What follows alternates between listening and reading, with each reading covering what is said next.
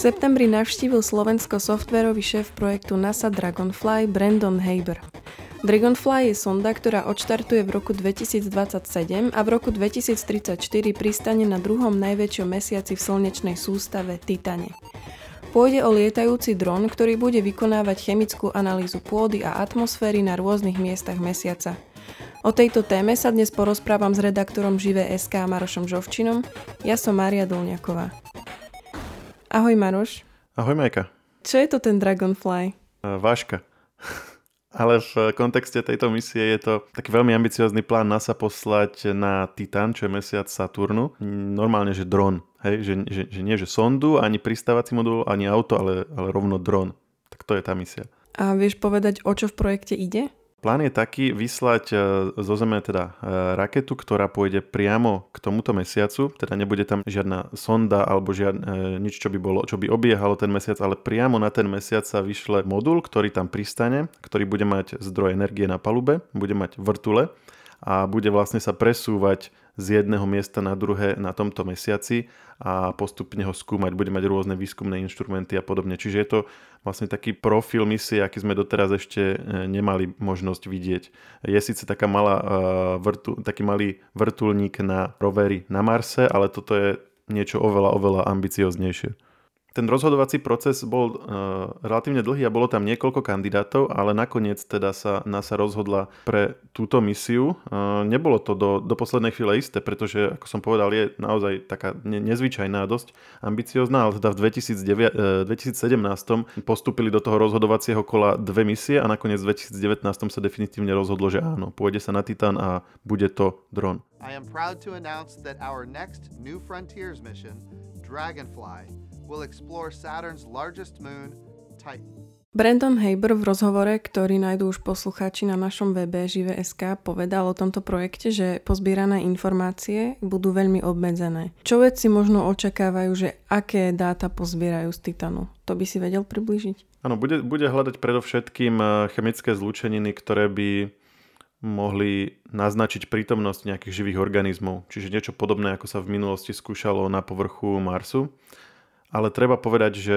niečo, čo sme sa dozvedeli z tohto rozhovoru, ktorý je mimochodom e, veľmi, veľmi obšírny, tam e, odporúčam si ho prečítať celý, lebo okrem samotnej misie Dragonfly, tam Haber hovorí aj taký os- osobný príbeh o tom, že prečo sa vlastne začal venovať vesmíru, m, aké sci-fi filmy a seriály pozerával, na čom fičal, keď bol malý, ako pozeral štarty raketoplánov a mimochodom on pracoval aj pre Blue Origin, kde robil priamo uh, šéfa toho vývojového týmu motorov. Hej? Čiže Eh, tam vlastne hovorí aj ako, ako vlastne prebieha, aké to bolo robiť eh, pod Jeffom Bezosom. Ale teraz späť k tej misii, on tu, on tu spomína, a čo teda mňa dosť prekvapilo, že táto misia Dragonfly poletí k rovníku a tým pádom neuvidí žiadne z mori alebo jazier, ktoré sú na Titáne, pretože mm, na Titáne je jedna z takých asi naj, najzaujímavejších vecí, alebo ich je viacero, môžeme potom o Titáne sa baviť dlhšie, lebo to je, to je že super mesiac, mm-hmm. ale že jedna z tých akože mega zaujímavých vecí je, že uh, na ňom sú a pokiaľ viem, v rámci slnečnej sústavy len na ňom a na Zemi sú normálne, že jazera a moria, že, že, že kvapalina je tam na povrchu. Není sú z vody, sú z metánu, ale inak e, sa správajú ako voda na Zemi. Akurát, že ich tam menej. Na Zemi máš e, vodu okolo nejakých 70% povrchu, na Titáne je to len asi 9% a sú okolo pólov aj tie jazera, aj moria. No a táto misia letí na rovník, čiže on tam priamo hovoril, že žiadne neuvidíme, že takmer určite ako ak, tak možno, že počas tej trvania tej misie tam raz, dvakrát zaprší a aj to je dosť možné, že nie. Lebo okrem toho, že tam moria, tak ten metán tam aj prší uh-huh. a je to veľká škoda, lebo to je ako jedna z tých prvých vecí, čo by, by asi väčšina ľudí chcela vidieť a on tam aj hovorí, že všetci boli z toho sklamaní, ale skrátka uh-huh. tá tá mechanika toho, ako sa tam letí a kde sa dá nejak efektívne pristať, aby to celé fungovalo v rámci toho rozpočtu, ktorý majú. Toto neumožňovala, takže bolo efektívnejšie vybrať si proste ten rovník. No, že tým pádom tam bude len sucho. A hovorí, že tam budú najmä duny. Takže asi tam fúka nejaký vietor a tak, ale aj tie duny sa pohybujú relatívne pomaly, čiže malo by to byť podľa jeho tvrdenia v celku stabilné prostredie, kde pristanú. Oni síce potom budú lietať z miesta na miesto, ale stále len v rámci toho rovníku. Áno, on vyjadril v tom rozhovore obavy z tých uh, pohybujúcich sa dún, ale tak uh, zároveň povedal, že ne, nemýbu sa teda tak, tak často alebo tak výrazne, aby to bol nejaký problém. Ale už keď sa bavíme o tom Titane, tak podľa mňa veľmi zaujímavý mesiac je to. Um, je to vlastne najväčší a najhustejší z doposiaľ známych mesiacov uh, planety Saturn. A veľmi je zaujímavý svojou atmosférou. Titan nazývajú napríklad aj planetou, na ktorej sa dá pristať najľahšie, lebo atmosféra je hustá a nadýchaná a je vysoká mnoho stoviek kilometrov, pretože gravitácia je tam veľmi nízka. Brandon Haber uh, opísal v tomto rozhovore alebo porovnal um, potenciálne pristátie na Titane s pristátím na Marse. A uh, to bolo také trochu vtipné, lebo pristátie na Mars alebo vstup na ne veľmi rýchly, keďže atmosféra je tam tenká a je blízko pri povrchu. Takže nedokáže skutočne spomaliť to teleso, ktoré na nej chce pristať. To bolo tiež veľmi zaujímavé. Áno, Mars je v tomto strašne ťažký na pristátie, mimochodom aj oproti e, väčšine iných vesmírnych telies. Keď si pozrieš napríklad e, v 60. rokoch, keď sa tam a 70. pokúšali či už Sovieti alebo Američania pristať, tak veľmi veľa tých sond e, narazilo a zlyhalo, pretože on je akurát, Mars má akurát takú tú blbú kombináciu, že tá atmosféra na ňom je nejaká, hej, čiže nemôžeš ju ignorovať, čiže musíš mať tepelný štít a tieto veci nevieš pristať len s raketovými motormi, ako napríklad na mesiaci. Ale zároveň je taká tenká, že ťa dostatočne nezbrzdí, takže musíš mm-hmm. mať ešte aj nejaké či už raketové motory alebo niečo. Nemôžeš pristať len s padákmi ako na Zemi, povedzme. Čiže to taká, taká fakt blbá kombinácia. Titán je v tomto naopak výborný. On má ešte hustejšiu atmosféru ako Zem. Na povrchu mimochodom má asi, asi 1,5 krát e, väčší tlak ako, ako na Zemi. Čiže to znamená, že zhruba je to ekvivalent 15 metrov pod vodou, aby si si tak vedel predstaviť. Mm-hmm. Čiže, čiže akože v pohoda, že trošku by, ťa tam, uh, by ti tam asi zalahlo v ušiach, ale s takým akože úplne jemným tréningom by to mal, mala byť pohoda. Mm-hmm. Potrebovala by si akurát niečo na, niečo proti zime, lebo tak je tam minus 180 stupňov.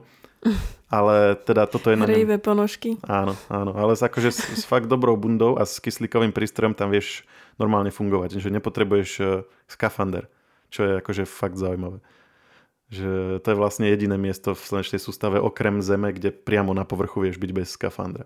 No a prečo je to zaujímavé z hľadiska pristávania, tak práve preto, že tým, že tam je tá atmosféra taká hustá, tak potom eh, aj to pristávanie je ľahšie, že tá sonda uh, Dragon, um, Dragonfly bude letieť priamo na tú atmosféru. On to tam v rozhovore vysvetľuje, že to nepôjde, že, že najskôr na obežnú drahu Titánu a potom zostupovať. Nie, on proste pôjde, že napikuje to rovno tam, Sice to bude ako v obrovskej rýchlosti, tým, že pôjde z tej medziplanetárnej rýchlosti do tej pristávacej, tak tá atmosféra ho bude musieť E, dosť zásadne zbrzdiť a na to bude mať e, proste jednoduchý veľký tepelný štít, o ktorom tiež tam hovorí. Nechcel teda úplne prezradiť, z akých materiálov, ale skrátka pôjde po, ako o štandardné e, riešenia, aké sa používajú pri pristávaní na Zemi. Tento štít ho dostatočne zbrzdí, potom vlastne bude mať padáky a potom už len tie vrtule, s ktorými bude tam lietať. Čiže to pristávanie by malo byť dosť oproti napríklad Marsu oveľa, oveľa jednoduchšie. Povedal, že to pristávanie by malo trvať asi dve hodiny, takže riadne dlho. Oproti 7 minútam teroru na Marse, ako to bolo v článku spomenuté. Hej, tak to volajú, no. Keďže Dragonfly je dron, tak asi sa nedostane ten dron sám nejako na ten Titan, ale malo by ho vyniesť raketa.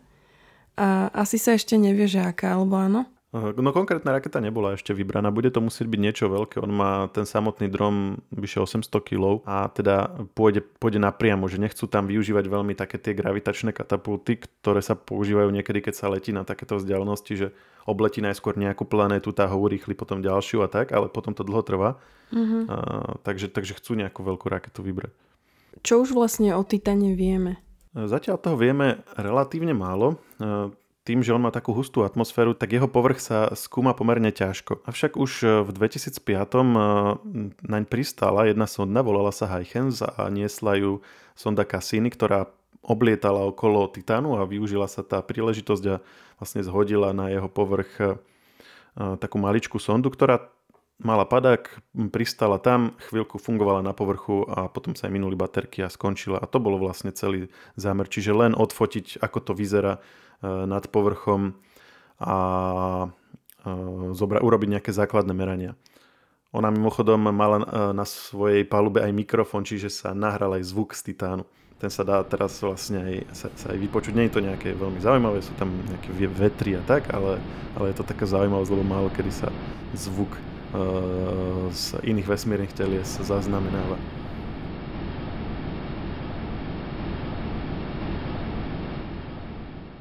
A prečo ideme vôbec na Titán?